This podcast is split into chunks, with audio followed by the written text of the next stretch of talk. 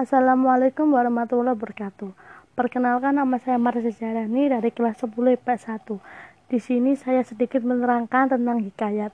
Hikayat yang saya tangkap adalah salah satu bentuk sastra prosa, terutama pada bahasa Melayu yang berisikan mengenai suatu kisah, cerita, dan juga dongeng. Terkadang hikayat tersebut mirip dengan cerita sebuah sejarah, yang isinya itu banyak terdapat hal-hal yang tidak masuk akal serta dipenuhi dengan keajaiban.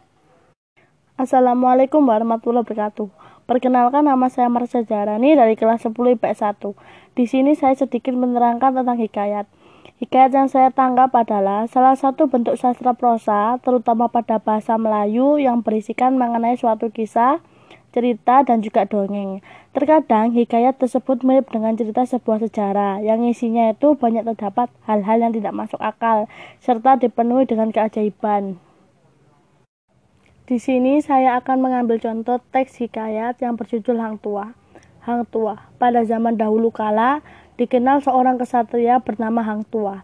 Ketika masih anak-anak, ia beserta kedua orang tuanya, Hang Tua Mahmud dan Dang Merdu menetap di Pulau Bintan.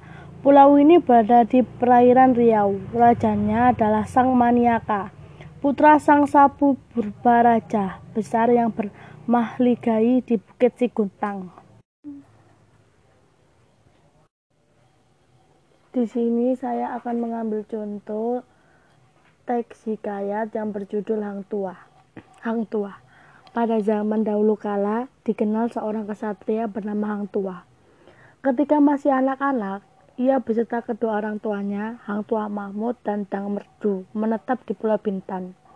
Pulau ini berada di perairan Riau. Rajanya adalah Sang Maniaka putra Sang Sapurba Raja Besar yang bermahligai di Bukit Siguntang. Hang Mahmud berfirasat bahwa kelak anaknya akan menjadi seorang tokoh yang terkemuka. Saat berumur 10 tahun, Hang Tua pergi berlayar ke Laut Cina Selatan. Disertai keempat sahabatnya, yaitu Hang Jebat, Hang Kasturi, Hang Lekir, dan Hang Lekue. Dalam perjalanan, mereka berkali-kali diganggu oleh gerombolan Lanun. Dengan segala keberaniannya, Hang Tua beserta para sahabatnya mampu mengalahkan gerombolan itu. Kabar tersebut terdengar sampai ke telinga pendahara Paduka Raja Bintang, yang sangat kagum terhadap keberanian mereka. Suatu ketika, Hang Tua dan keempat sahabatnya berhasil mengalahkan empat penggemuk yang menyerang Tuan Bendahara. Tuan Bendahara kemudian mengangkat mereka sebagai anak angkatnya. Tuan Bendahara kemudian melaporkan tentang kehebatan mereka kepada Baginda Raja Syah Alam. Baginda Raja pun ikut merasa kagum dan juga mengangkat mereka sebagai anak angkatnya. Menurut petua, orang tua-tua, jika menemui pelanduk putih di hutan, maka tempat itu bagus dibuat negeri. Akhirnya di sana dibangunlah sebuah negeri dan dinamakan Melaka, sesuai nama pohon Melaka yang ditemukan di tempat itu. Setelah beberapa lama memerintah, Baginda Raja berniat meminang seorang putri cantik bernama Tunteja, putri tunggal bendahara Seri benua di kerajaan Dinarpura. Namun sayangnya putri itu menolak pinangan Baginda Raja.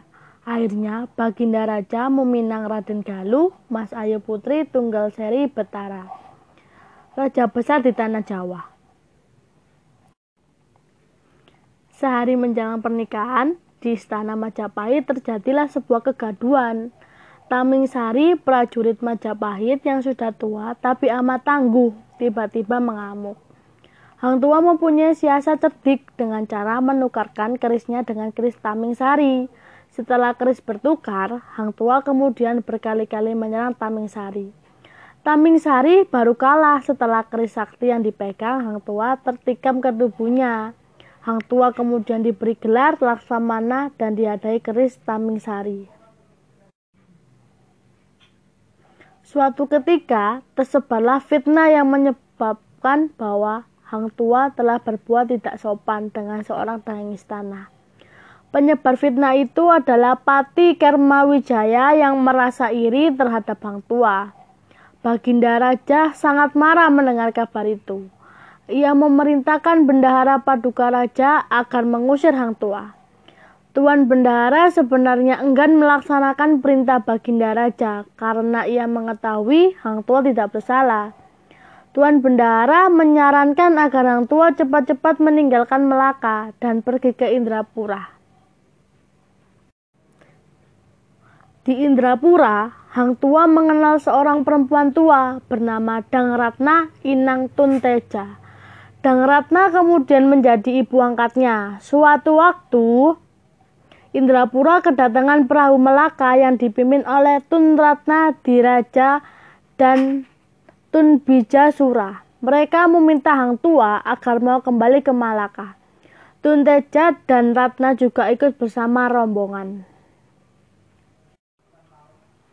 Singkat cerita, Tun Teja akhirnya bersedia menjadi istri kedua Baginda Raja. Hang Tua kembali kena fitnah setelah ber beberapa tahun menetap di Melaka. Mendengar fitnah itu, kali ini Baginda Raja sangat marah dan memerintahkan Tuan Bendahara agar membunuh Hang Tua. Tuan Bendahara tidak tega membunuh Hang Tua dan memintanya agar mengungsi ke hulu Melaka. Baginda Raja menjadi gusar melihat kelakuan Hang Jebat. Tak seorang pun prajurit yang mampu mengalahkan Hang Jebat. Baginda lalu teringat kepada Hang Tua. Tuan Bendahara memberitahu kepada Baginda Raja. Maaf Baginda, sebenarnya Hang Tua masih hidup. Ia mengungsi ke Hulu Melaka. Suatu ketika, Hang Tua berhasil merebut keris Taming Sari dan dengan keris itu, Hang Tua dapat mengalahkan Hang Jebat. Ketika menengok ke permukaan air, mahkota raja terjatuh ke dalam laut. Hang Tua langsung menyelam ke dasar laut sambil menghunus keris Taming Sari untuk mengambil mahkota tersebut. Ia berhasil mengambil mahkota itu tetapi ketika hampir tiba di perahu, seekor buaya putih besar menyambarnya sehingga mahkota beserta kerisnya terjatuh lagi ke laut. Hang Tua kembali menyelam ke dasar laut mengejar buaya tersebut tetapi ternyata mahkota beserta kerisnya tetap tidak ditemukan. Sejak kehilangan mahkota dan keris Tameng Sari, Raja dan Hang Tua menjadi pemurung dan sering sakit-sakitan. Di tempat ini, mereka memulai serangan terhadap Melaka, yang menyebabkan banyak prajurit Melaka kewalahan. Dengan keteguhannya, Hang Tua masih mampu menyerang musuh, baik dengan pedang maupun seram. Namun, sebuah peluru mesiu Portugis berhasil menghantam Hang Tua. Ia terlempar sejauh 7 meter dan terjatuh ke laut. Hang Tua berhasil diselamatkan dan kemudian dibawa dengan perahu medam. Birahi kembali ke Melaka.